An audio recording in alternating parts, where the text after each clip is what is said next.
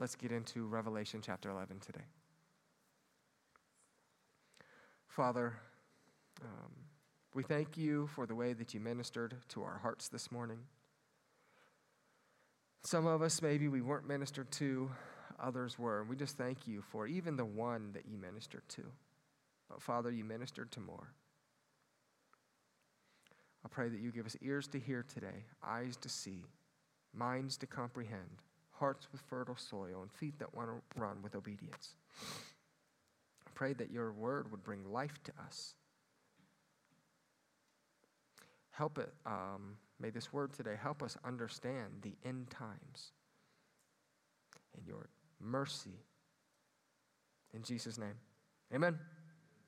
So last week, again, John was given a vision. And can we turn, uh, the lights are reflecting off my glasses just a little much. If we can turn stage lights down a little bit. Last week, John was given a vision. And in this vision, John was told to measure the temple, but to stay away from measuring the outer courts. Hopefully, for those who were here, they remembered that, right? We wrestled through what the temple is in Revelation chapter 11, and I suggested that what the temple, um, what the temple was in chapter 11 was the church, God's people. So essentially, what John was given a vision to do was the idea that John or that God was telling John to measure God's people. So this measurement was essentially, God's people are going to be refined by fire, right? Essentially, God's people would face hard times from the world, but their inner relationship with Christ couldn't be taken. So, the outer courts in the world, right, the outside of the temple, the world's going to affect our outer being, but the inner peace of who we are will never be affected. The idea would be this we are secure in Christ forever, but until Jesus returns, the world will wage war against the church and God's people.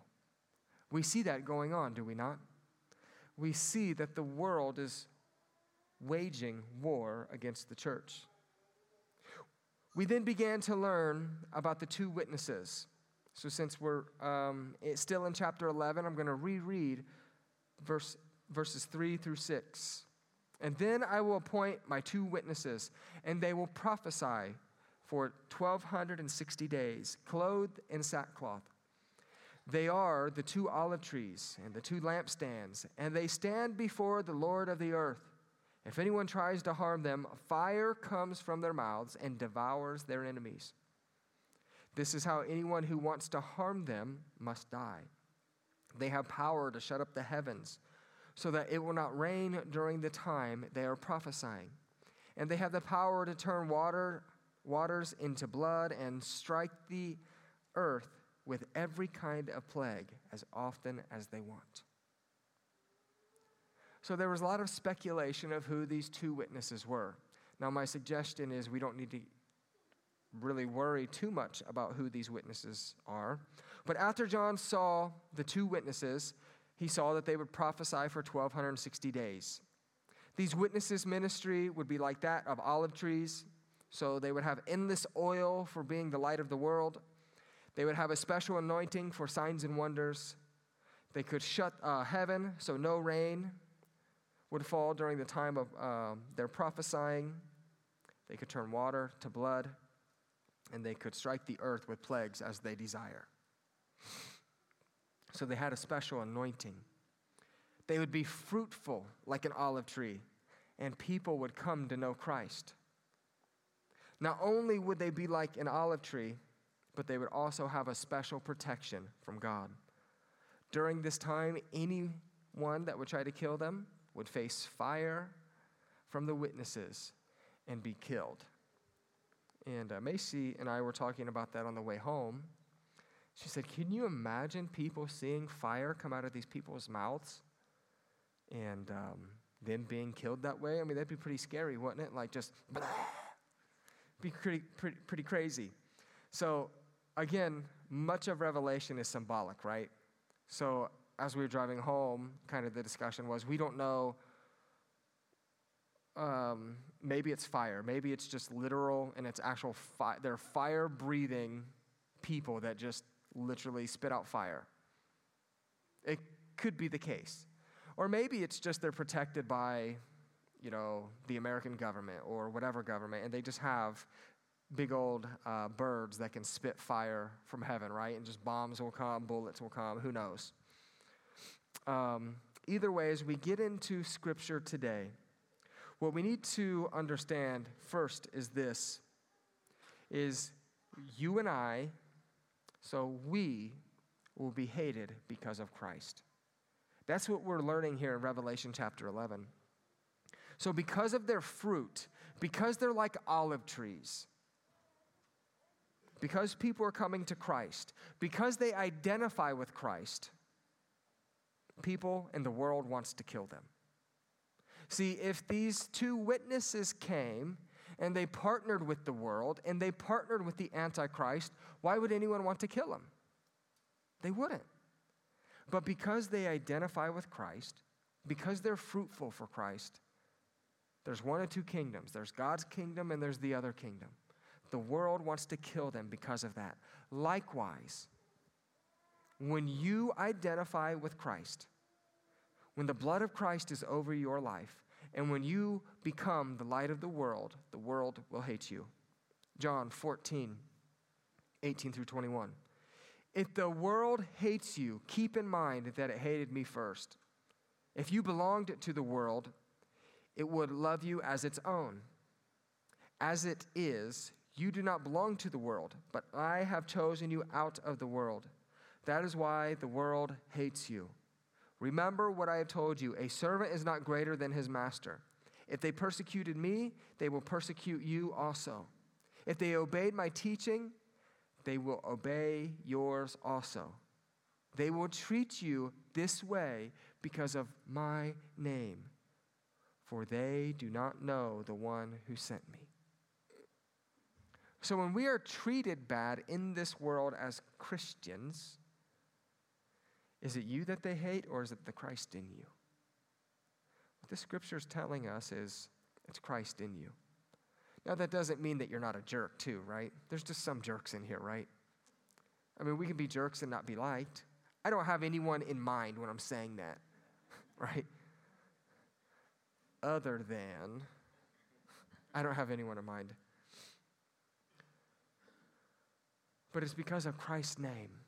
Because of Christ, these witnesses are hated. Because of Christ, you will be hated in this world. 1 Peter 2, verse 8. A stone that causes people to stumble, and a rock that makes them fall. They stumble because they disobey the message, which is also what they were destined for. So Christ is a stumbling block for the world. Christ in you is a stumbling block for the world. Christ in these witnesses was a stumbling block for the world.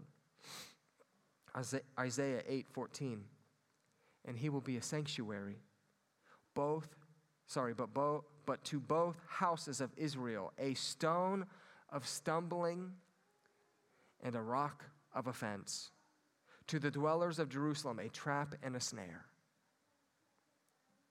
so, what we see here is Jesus living inside of these witnesses, witnesses, and Jesus living inside of you is a stone of stumbling and a rock of offense to the world.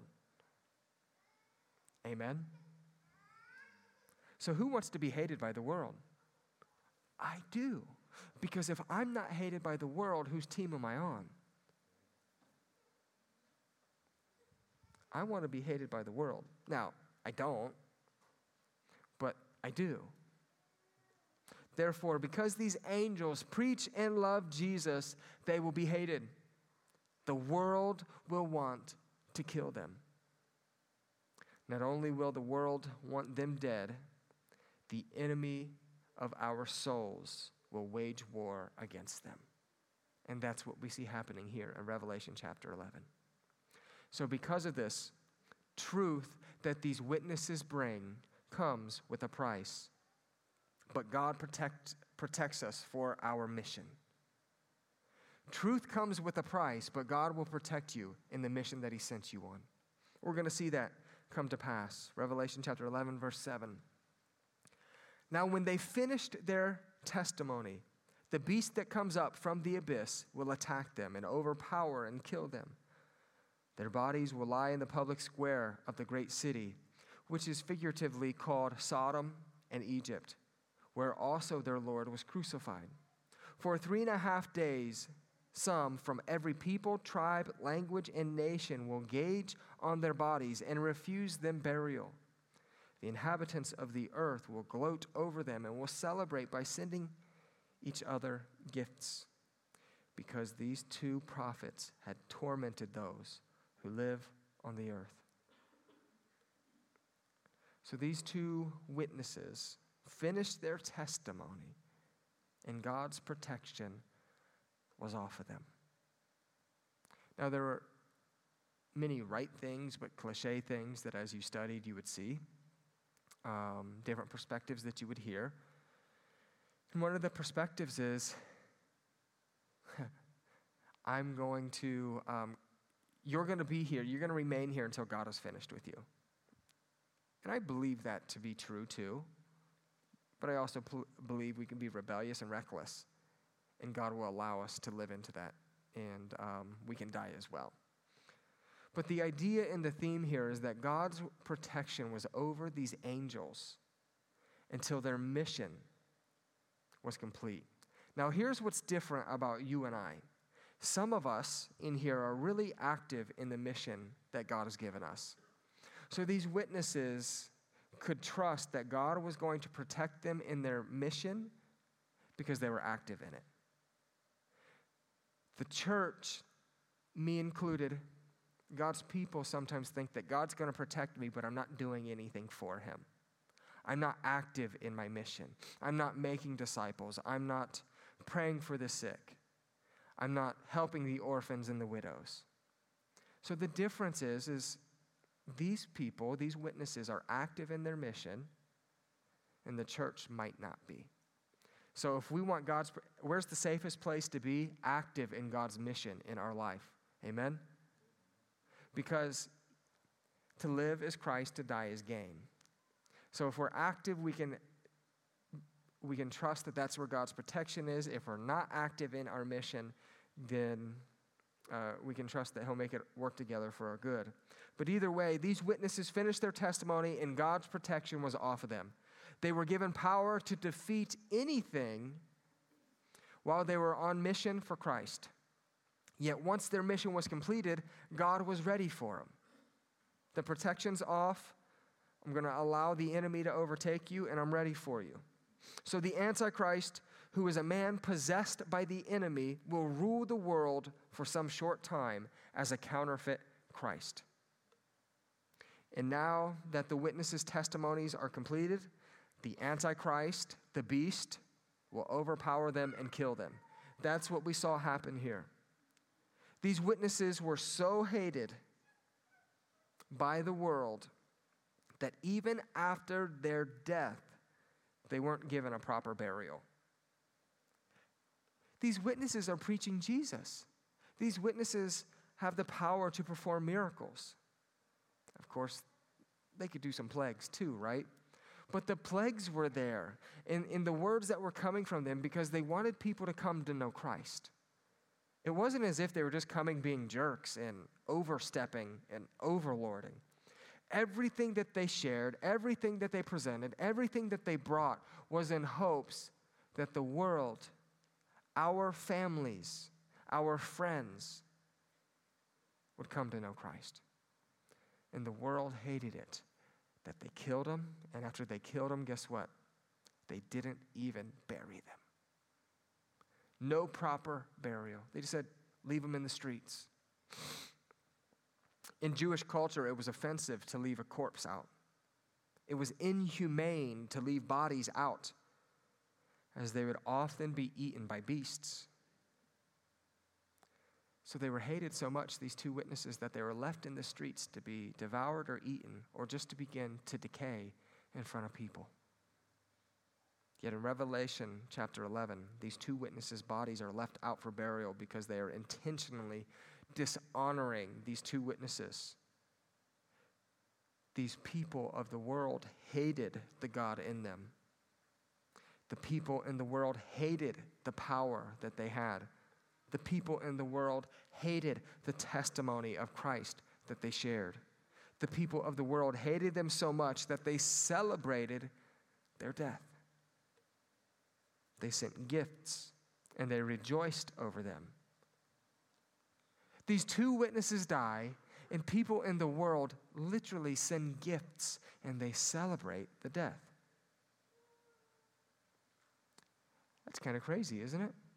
How evil. It was as if they created a holiday because these two witnesses died. They hated them so much that they let them lie in a public square, which is symbolically Sodom and Egypt, where Jesus was crucified. So they kill him, they celebrate it, they let him rot in the streets. but yet it was symbolically Sodom and Egypt. So, what is, what is, or why is this symbolically Sodom and Egypt? Why does John see it symbolically as that? Well, to understand that, what is Sodom? What is Gomorrah, right? What is Egypt? What was, he, what was God pointing at here? So we have to first ask the question what was the sin of Sodom? And here's where, um, here's where we have to be careful. Um, sometimes we just pick on the sexual sin of Sodom and we miss the point. Some of us have missed what Ezekiel says about the sin of Sodom. We often just point to the sexual sin of Sodom, which the sexual sin of Sodom was a reason but it wasn't the only reason. So, what was the sin of Sodom? To help us understand what is being pointed to here in the book of Revelation 11, Ezekiel 16, 49 through 50. Now, this was the sin of your sister Sodom. So, everything that we've shared about Sodom before to people of why it has been destroyed might have been wrong. Because right here is the sin of our sister Sodom. She and her daughters were arrogant, overfed, and unconcerned. They did not help the poor and the needy. They were haughty and did detestable things before me. Therefore, I did away with them as you have seen. So, do you think that you have told people that Sodom was destroyed in a wrong way, or have you always used this scripture? I will read it again. Here's why Sodom was destroyed. She and her daughters were arrogant, overfed, and unconcerned. They did not help the poor and the needy. They were haughty and did detestable things before me. Therefore, I did away with them as they have seen. Here's what I want to be clear about explicitly clear black and white, light and dark Homosexuality is a sin, right? Transgenderism, sin. So, what I'm about to say is not saying that it's not, it is.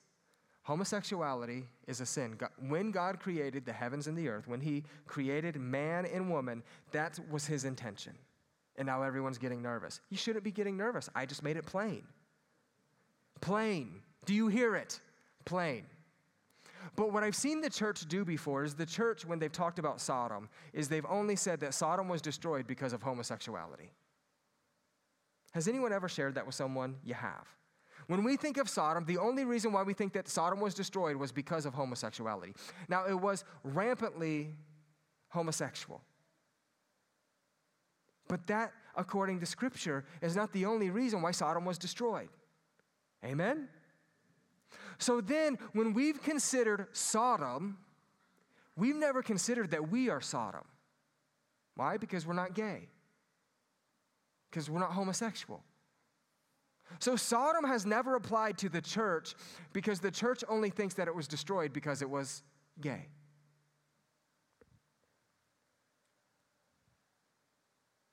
Why was Sodom destroyed?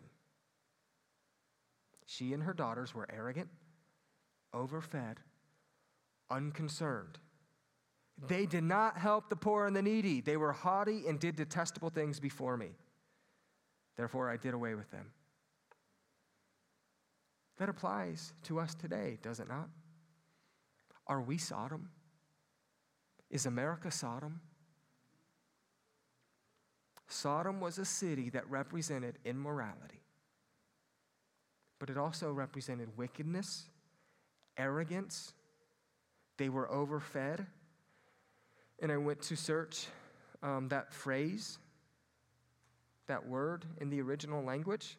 And when I searched that word in the original language, I was hoping there was a deeper meaning. There wasn't. It was just plain. They were overfed. They ate too much. They were unconcerned. They didn't help the poor and the needy. They did detestable things.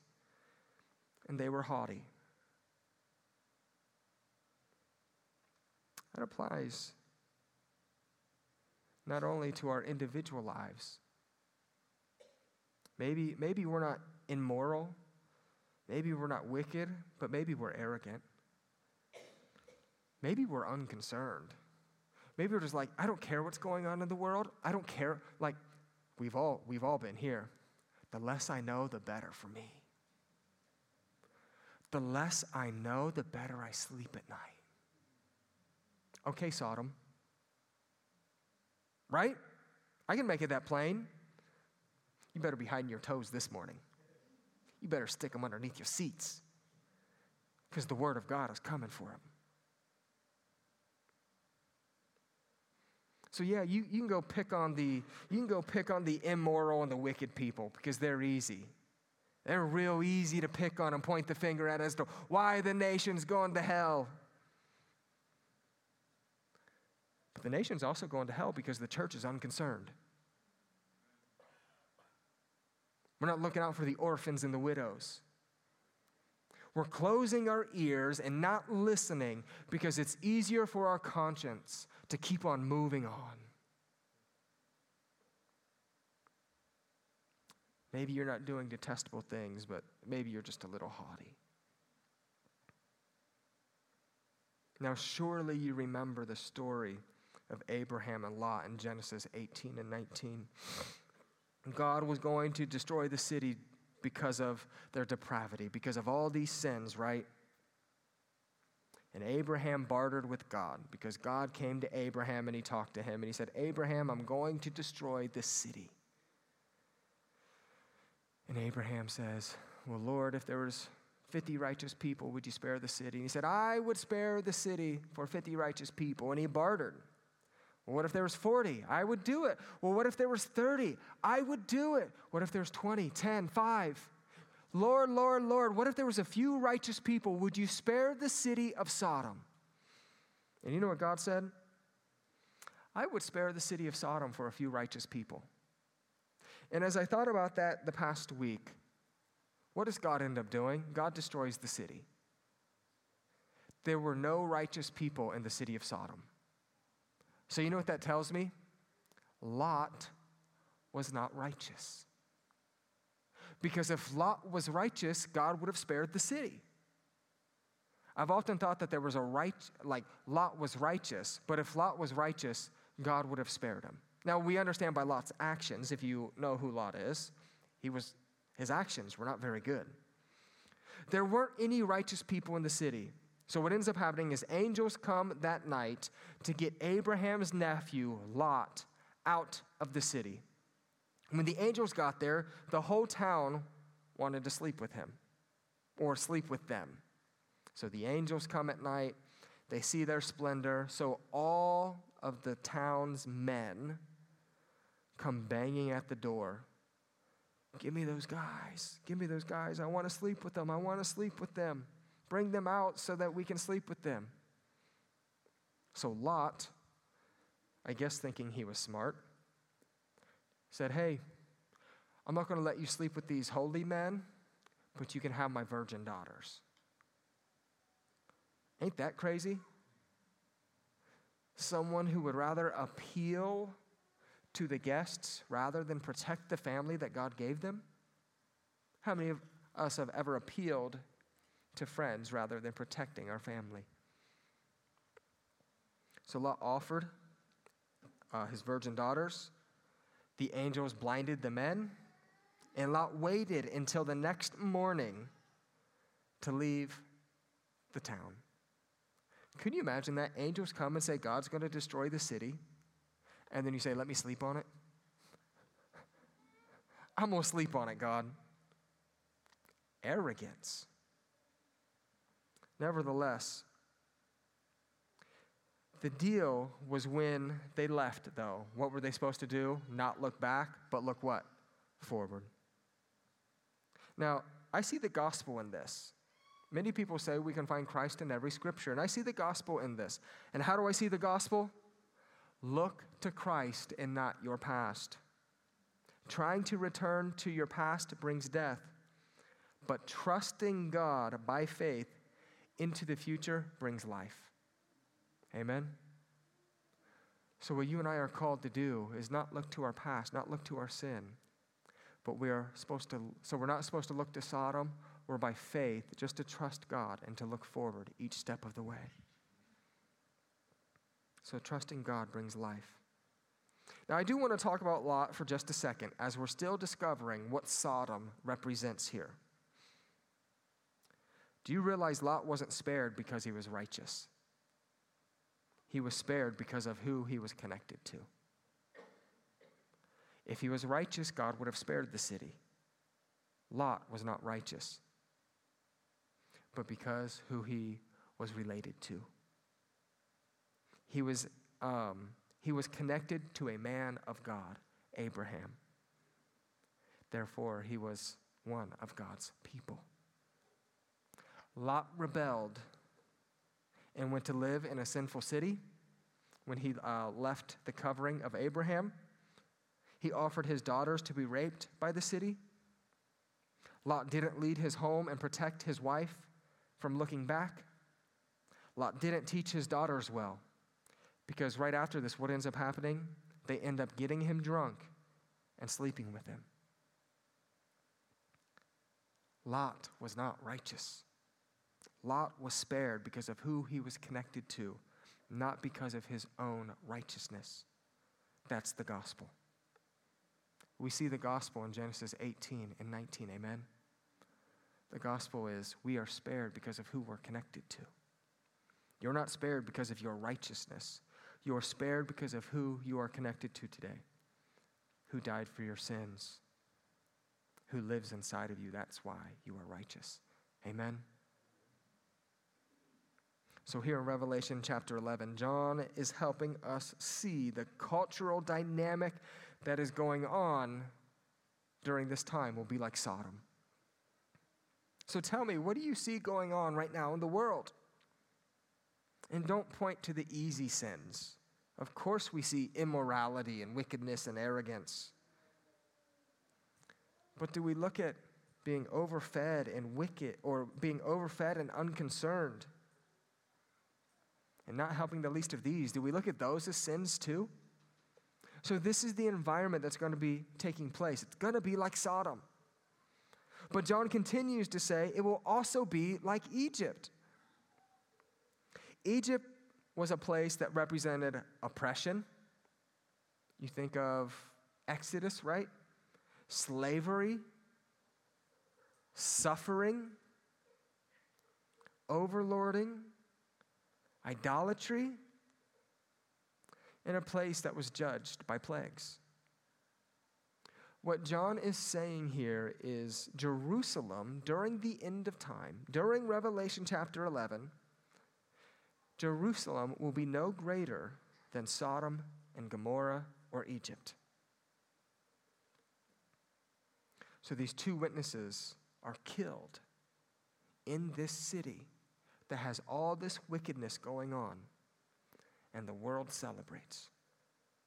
So, for three and a half days, some from every people, tribe, language, and nation will gaze on their bodies and refuse them burial.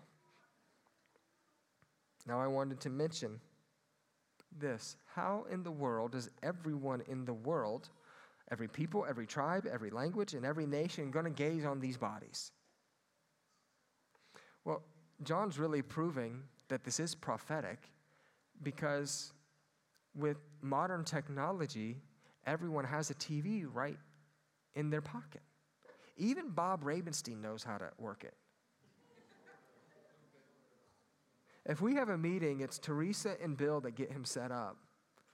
He might know how to plug in the charger. We love him, and we're thankful for him. But every one of us have a TV in our pocket. And what's going to be available is this is the whole world will be celebrating on their phone the death of these two witnesses. Now, when I was a sophomore in college, um, taking biology, uh, we had to see a cadaver. And I was working for Vernon Funeral Homes, and you would see corpse often. And it just freaked me out, right? You didn't like seeing it. How much depravity is going to be in the world that someone celebrates seeing a corpse on the ground? And it says every people, every tribe, every tongue, every nation, everyone in the world is going to be celebrating this. That's scary. They're going to be having a party over this. It'll be streaming on your phone, on your TV, on your Roku smart TVs. So the world celebrates and has a party because of the death of these two witnesses. But here's what we have to remember there is hope in the midst of trouble. Verse 11. But after the three and a half days, the breath of life from God entered them, and they stood on their feet, and terror struck those who saw them. Then they heard a loud voice from heaven saying to them, Come up here.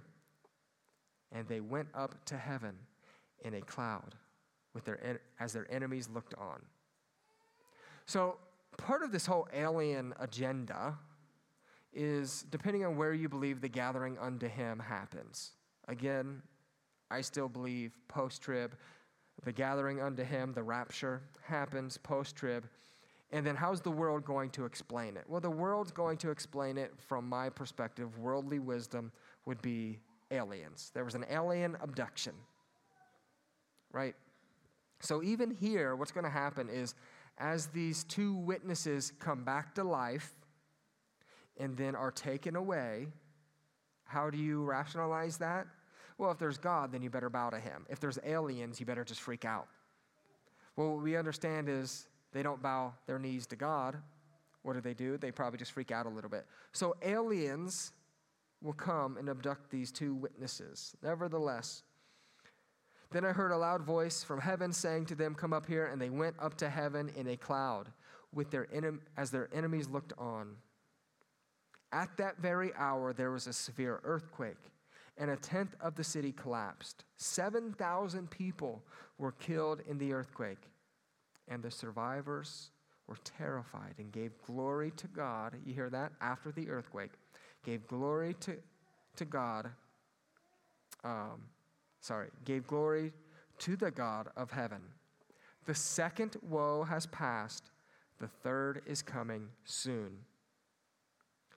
So the timing of bringing these witnesses back is no coincidence. After they lay dead for three and a half days, God brought them back. This should remind us of the resurrection. In the same way that the enemy thought that he had victory over Jesus and he celebrated, what happened? Jesus rose again in the same way that the world celebrated the death of these two witnesses. And they thought that they had victory. What did they do? They rose again. God, God's witnesses were slain, but they will rise again. In this life, we may die, but guess what? We will rise again. In this life, family has died, but guess what? Family will rise again. In this life, Friends have died. But guess what? Friends will rise again. There is hope in the midst of trouble. Amen? Isaiah 26 19. But your dead will live, Lord. Their bodies will rise. Let those who dwell in the dust wake up and shout for joy. Your dew is like the dew of the morning. The earth will give birth to her dead. So not only will we rise again, but the work of God that appears to be dead will be revived. There is hope in this nation again. There is hope in this world.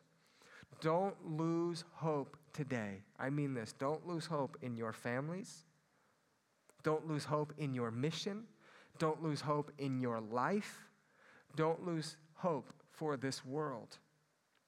What appears to be dead, God will bring back to life. Come on, somebody.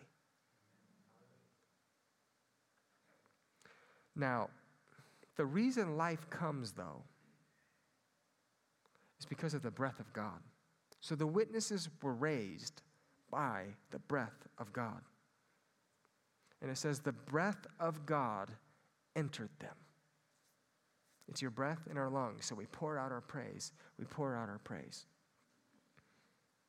So these two witnesses came back to life because the Spirit of God, through his breath, entered them. God put life back into the dry and decaying bones. His breath and his spirit hastened our dead souls, and it has the power to bring back what was dead in our bodies and in our spirits back to life. His breath has the authority to save the world. It's His breath in our lungs, so we pour out our praise. So God's breath brings fear and life. Verse 13 At that very hour, there was a severe earthquake, and a tenth of the city collapsed. 7,000 people were killed in the earthquake, and the survivors were terrified and gave glory to the God of heaven. So great fear fell upon those who survived, and they gave glory to God. Fear can often be a conduit of pointing us to Christ. Now, fear doesn't come from God, right? But our fear can lead us to Christ. And then as we wrap up, we now finally see in Revelation chapter 11 the seventh trumpet. Remember, there was a pause, there was the holy pause between the sixth trumpet and the seventh trumpet. And now we're ending that intermission. The woe is coming. Verse 15 The seventh angel sounded his trumpet, and there were loud voices in heaven which said, The kingdom of the world has be, uh, become the kingdom of our Lord and his Messiah, and he will reign forever and ever. And the 24 elders who were seated on their thrones before God fell on their faces and worshiped God, saying, We give thanks to you, Lord, Lord God Almighty, the one who is, who was, because you have taken your great power and have begun to reign. The nations were angry, and your wrath has come. The time has come for judging the dead and for rewarding your servants, the prophets, and your people who revere your name, both great and small, and for destroying those who destroy the earth. So there's a little bit more next week at the beginning of chapter 12. But here we see saints, elders, and angels in heaven all praising God. We've seen this throughout the book of Revelation. And here, what did they do? They stood, fell to their faces, and they worshiped God. They joyfully acknowledged that He was right to rule the world. And they celebrate that His reign will never end. Can we celebrate that His reign will never end? The reign of God will never end. And you know what's so good about that? He can't lie either. And He says that we get to have eternity with Him forever. And essentially, that's how the chapter wraps up. But um, verse 19 says this Then God's temple in heaven was opened, and within the temple was seen the ark of his covenant. And there came flashes of lightning, rumblings, peals of thunder, an earthquake, and severe hailstorm. One author says this In the Old Testament, this was the earthly representation of God's throne to emphasize God's faithfulness. The Ark of the Covenant is the symbol of God's faithfulness in bestowing grace on his people and inflicting vengeance on his people's enemies. The great and the awesome phenomenon at the opening of the temple and the revelation of the ark show that the presence of the Lord is there. It is uh, reminiscent of God's manifested presence at Mount Sinai. So, to conclude, chapter 11 Jesus is alive. He rules and he reigns over the earth. And he has the power to resurrect the deadest of dead things. Because look, just like um, Jesus was dead for three days, Lazarus was dead, was it four days? So just as they were dead multiple days, it wasn't like 45 minutes. The decaying process has started. And essentially, what the scripture is telling us is Jesus can resurrect the deadest of dead. So let's take that spiritually too, right? Jesus can resurrect the deadest of dead things in your life. Amen? Jesus can resurrect the deadest of dead in your family's life, in your kid's life, in your friend's life, in the world's life, in your governmental leader's life that you don't believe in. Jesus can resurrect all things, no matter how dead they are. So don't lose hope. Amen? Let's pray. Father, we thank you that you are good. I pray that your breath would blow through this church and through this nation again, that your breath would fill us up freshly and mightily to bring us life. In Jesus' name, amen. Amen, amen.